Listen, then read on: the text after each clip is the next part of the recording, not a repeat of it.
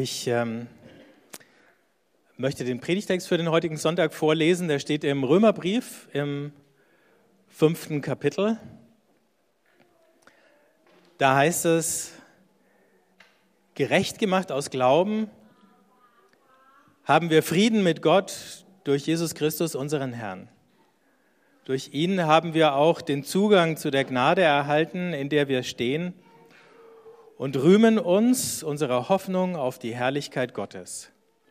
Mehr noch, wir rühmen uns ebenso unserer Bedrängnis, denn wir wissen, Bedrängnis bewirkt Geduld, Geduld aber Bewährung, Bewährung Hoffnung. Die Hoffnung aber lässt nicht zugrunde gehen. Denn die Liebe Gottes ist ausgegossen in unsere Herzen durch den Heiligen Geist, der uns gegeben ist.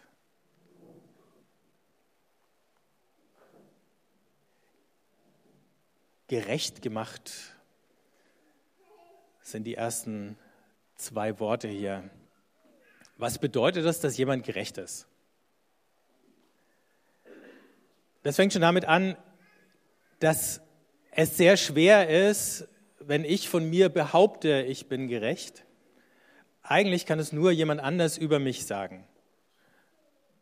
Wenn ich, ich kann es natürlich versuchen zu behaupten, dass ich gerecht wäre, aber dann ist man ganz schnell ähm, dabei, vor allen Dingen, wenn die Behauptung auf Widerspruch stößt, ähm, sich selbst gerecht zu verteidigen. Also ich spreche ein Urteil über mich, was mir eigentlich gar nicht zusteht. Ich kann mich nicht gerecht sprechen. Ich bin gar nicht die Instanz, die das darf. Ihr könntet das tun, Manche würden es vielleicht tun, andere hätten vielleicht noch Vorbehalte oder Zweifel. Ähm, mit einem gewissen Recht. Also, dass ich gerecht bin, kann nur jemand anders über mich sagen. Und ultimativ kann es auch kein Mensch über mich sagen.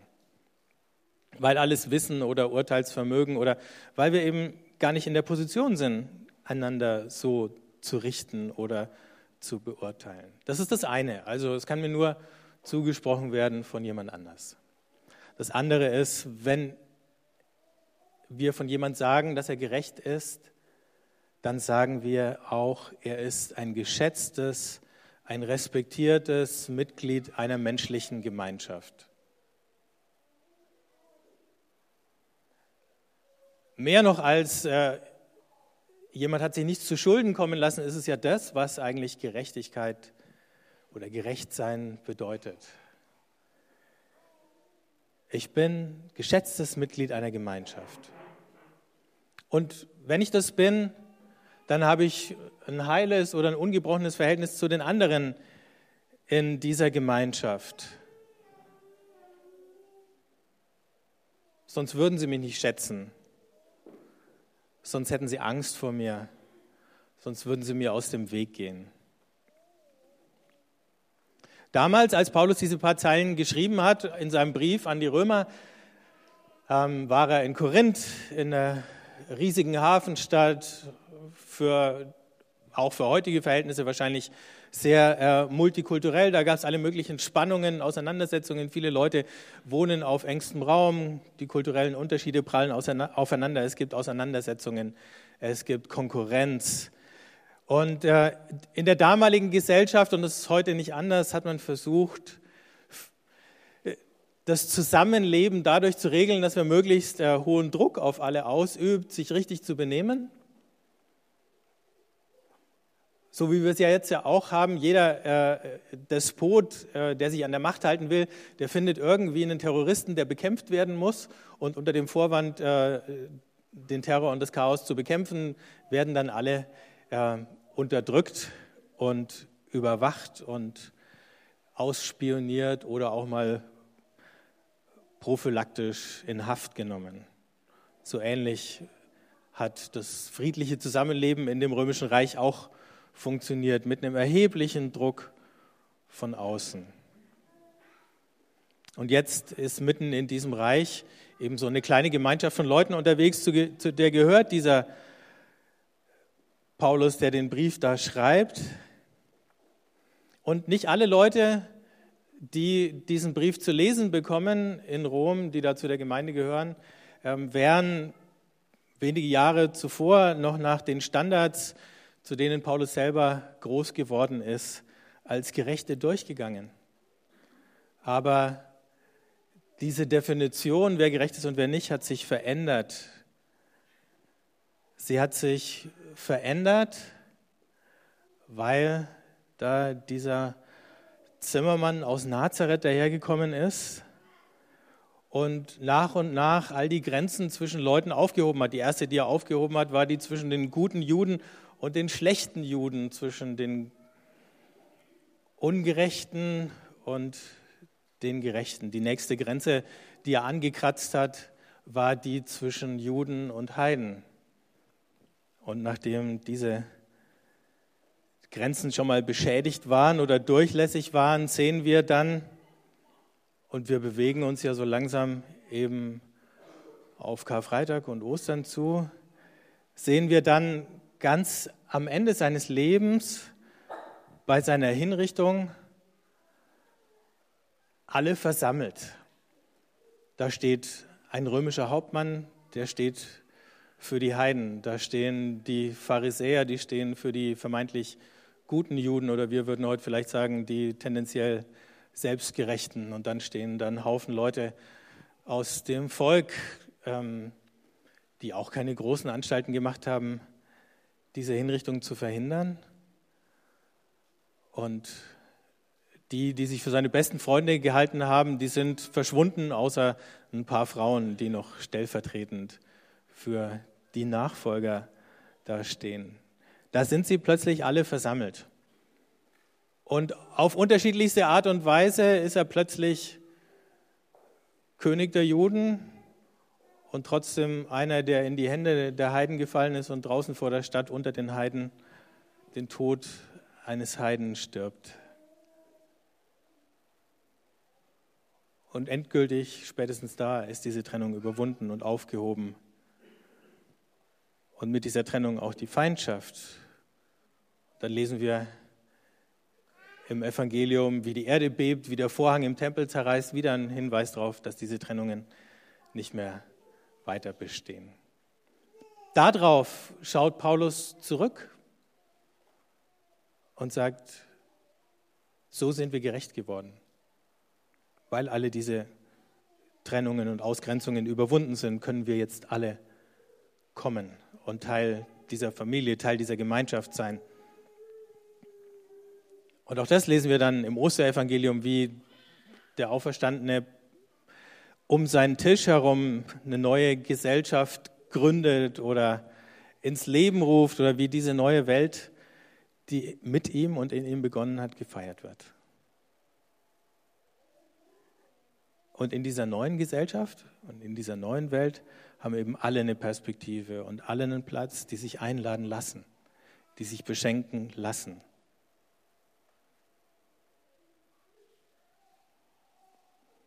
Und weil sie diese Vorgeschichte kennen,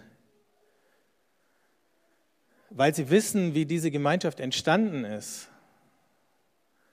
weil sie wissen, wer sie gerecht gemacht hat, rechnen sie mit zwei Dingen. Das erste, dass sie bedingungslos geliebt sind, das haben wir jetzt in so vielen Gebeten bei den Segnungen und der Taufe gehört. Das ist wichtiger noch, als dass alles in unserem Leben gut läuft, ist diese Gewissheit, dass wir bedingungslos geliebt sind. Und das andere ist, dass vielleicht noch nicht jetzt, aber am Ende alles, was uns, was unser Leben, unsere Beziehungen, unsere Gesellschaft, unsere Welt zerstört, gebändigt wird. Noch brauchst du nur den Fernseher anschalten und du siehst so viele Geschichten, die scheinbar das Gegenteil beweisen. Dass sich die Dinge nie ändern oder möglicherweise alles einfach noch schlimmer wird.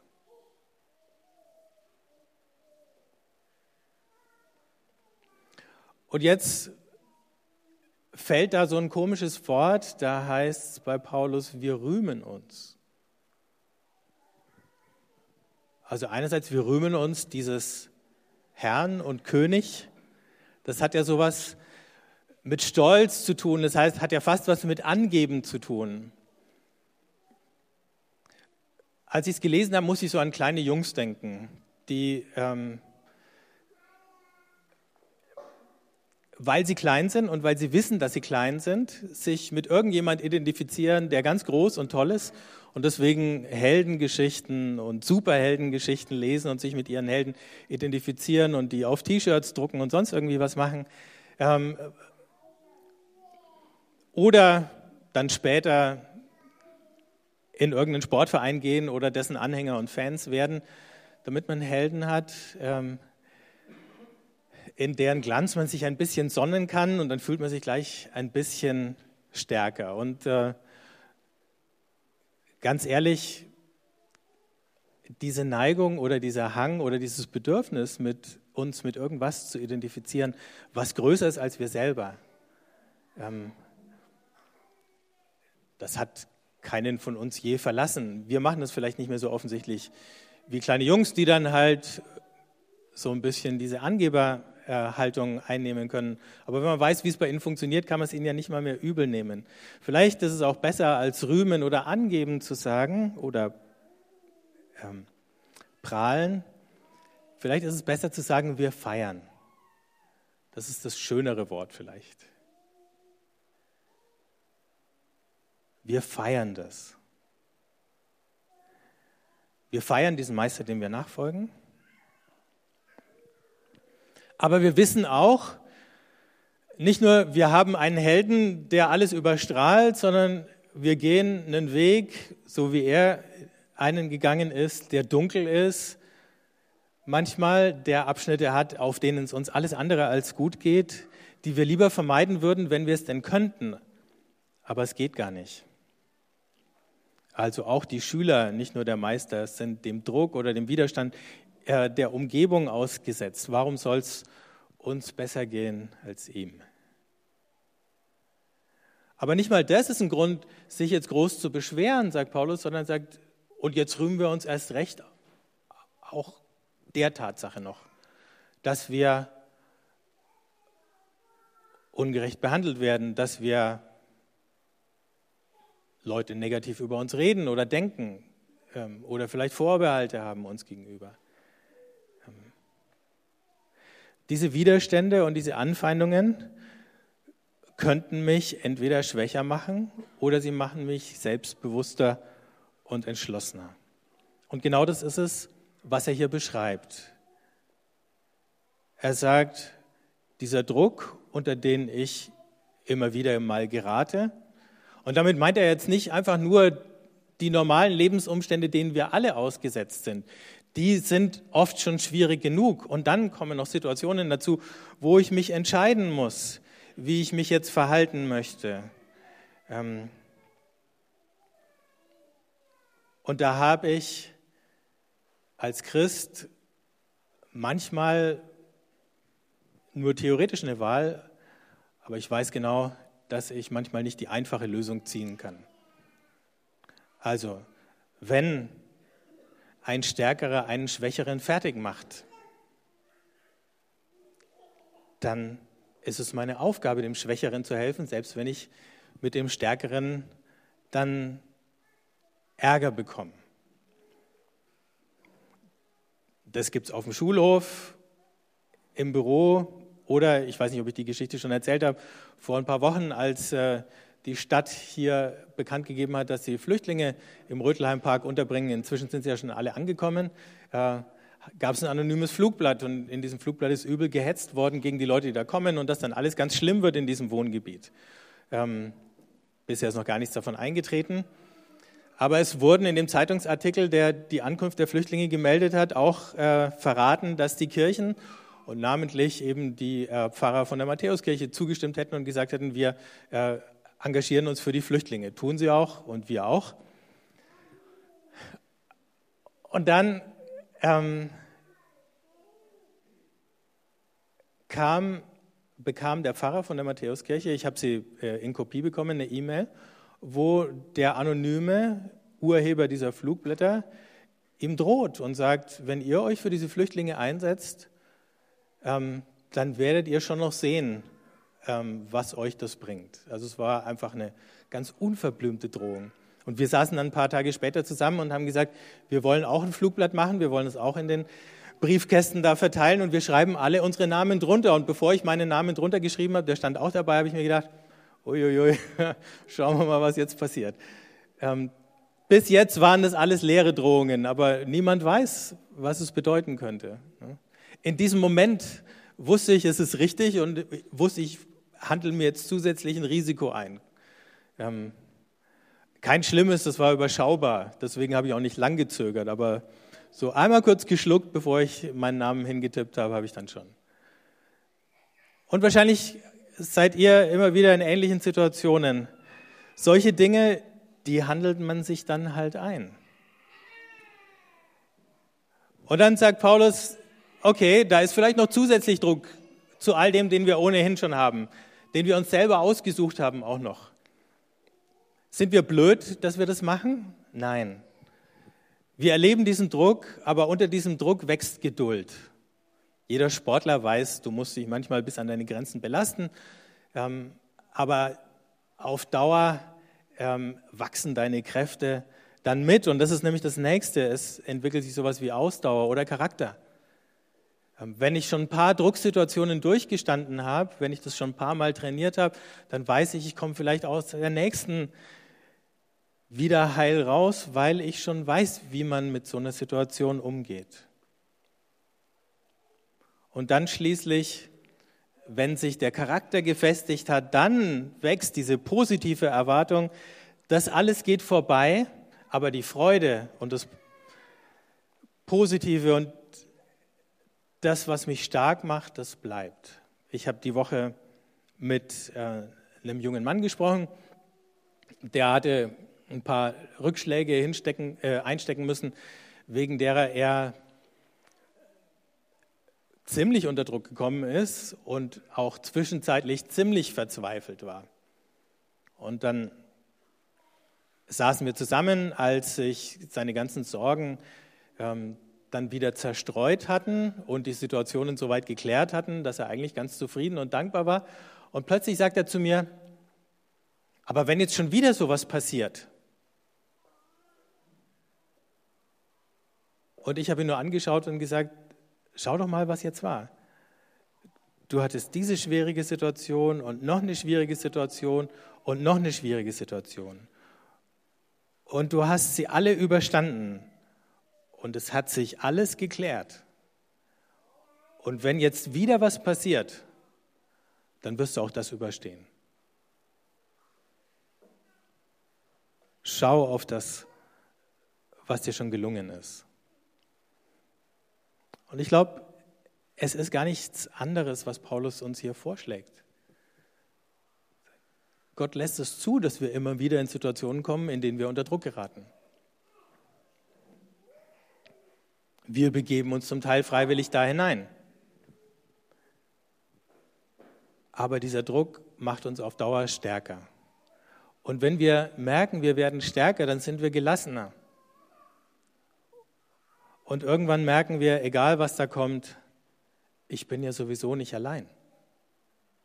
Ich habe andere Menschen um, mir, um mich, die mich mittragen. Und dann habe ich einen Vater im Himmel, der für mich sorgt.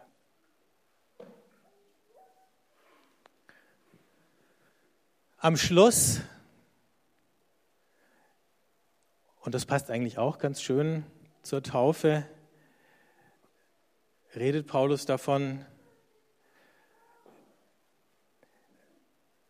was das innere Geheimnis von dieser ganzen Geschichte ist. Also, der Ansatz war der, wer sich dem Unheil der, äh, in der Welt in den Weg stellt, der hat natürlich mehr zu leiden als die anderen. Aber wer daran glaubt, dass es in der Geschichte dieser Welt und in der Geschichte von meinem eigenen Leben eine große Wende gibt, die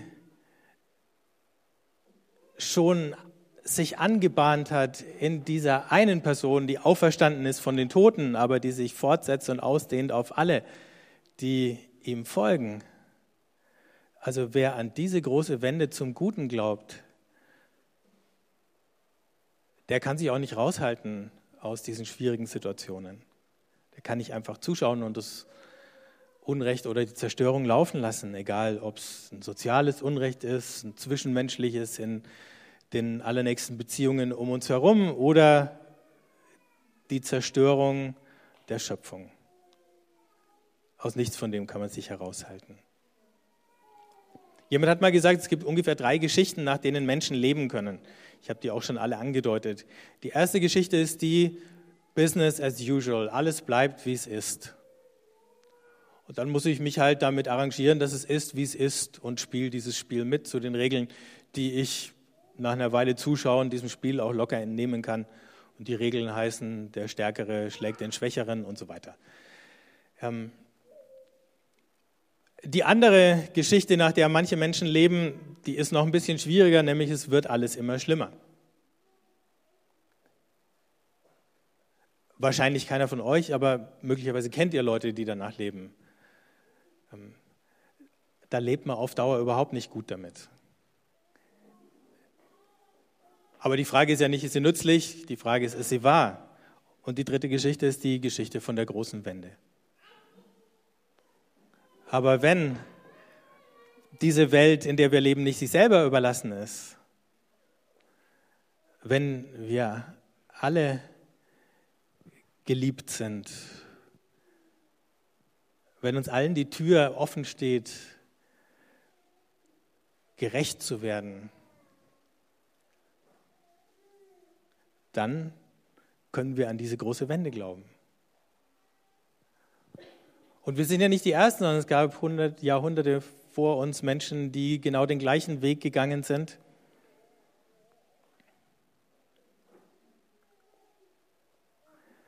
Und auf die Frage nach dem Warum, warum nehme ich diesen Weg auf mich, warum auch die Lasten und die Strapazen, damit, die damit verbunden sind, gibt es eigentlich nur die eine Antwort, ich bin geliebt und darum liebe ich zurück. Und Liebe kann man nicht begrenzen ähm, und nicht eindämmen. Deswegen ist ja auch davon die Rede, dass sie ausgegossen wird, dass sie fließt und strömt und überläuft. Wir alle kennen so Überflutungsreaktionen im negativen Sinn nämlich von Zorn. Wenn ich verletzt oder beleidigt werde, dann plötzlich steigt der Blutdruck und äh, die Körperspannung nimmt zu und die Gedanken schalten auf Aggression. Wie kann ich dem, der mich jetzt gerade verletzt hat, mindestens in seine Schranken weisen? Oft genug, aber wie kann ich ihm mindestens so einen Schmerz zufügen wie den, den ich gerade selber spüre? Von dieser Überflutungsreaktion ist hier nicht die Rede, sondern von einer gegenteiligen Überflutungsreaktion. Auch die kennen die meisten von uns. Ähm, nämlich alle, die schon mal verliebt waren. Wem das zustößt, der ist manchmal auf eine ganz merkwürdige Art und Weise ähm, friedlich und gelassen und entspannt, selbst wenn Dinge passieren, die absolut empörend wären.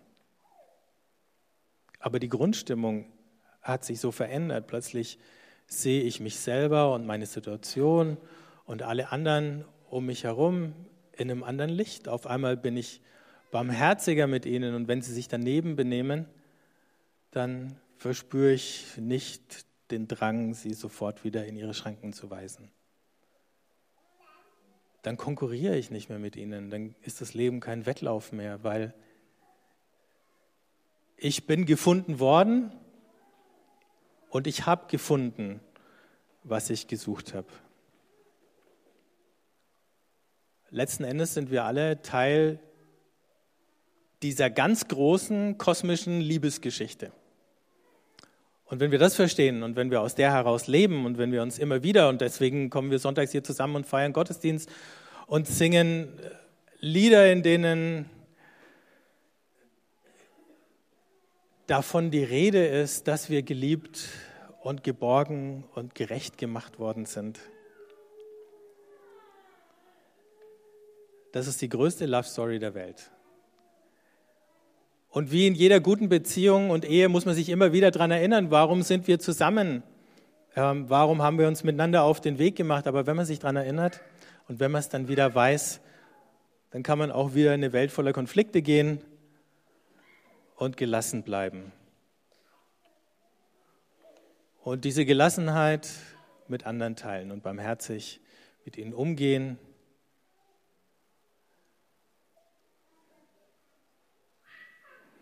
Ihr seht es nicht so schön, aber hier vorne tanzt die Lucia. Und eigentlich sagt die Körpersprache viel besser, was ich sagen wollte, kleine Dame.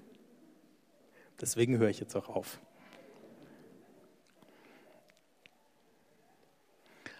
Aber wenn ihr möchtet, dann steht zum Gebet auf und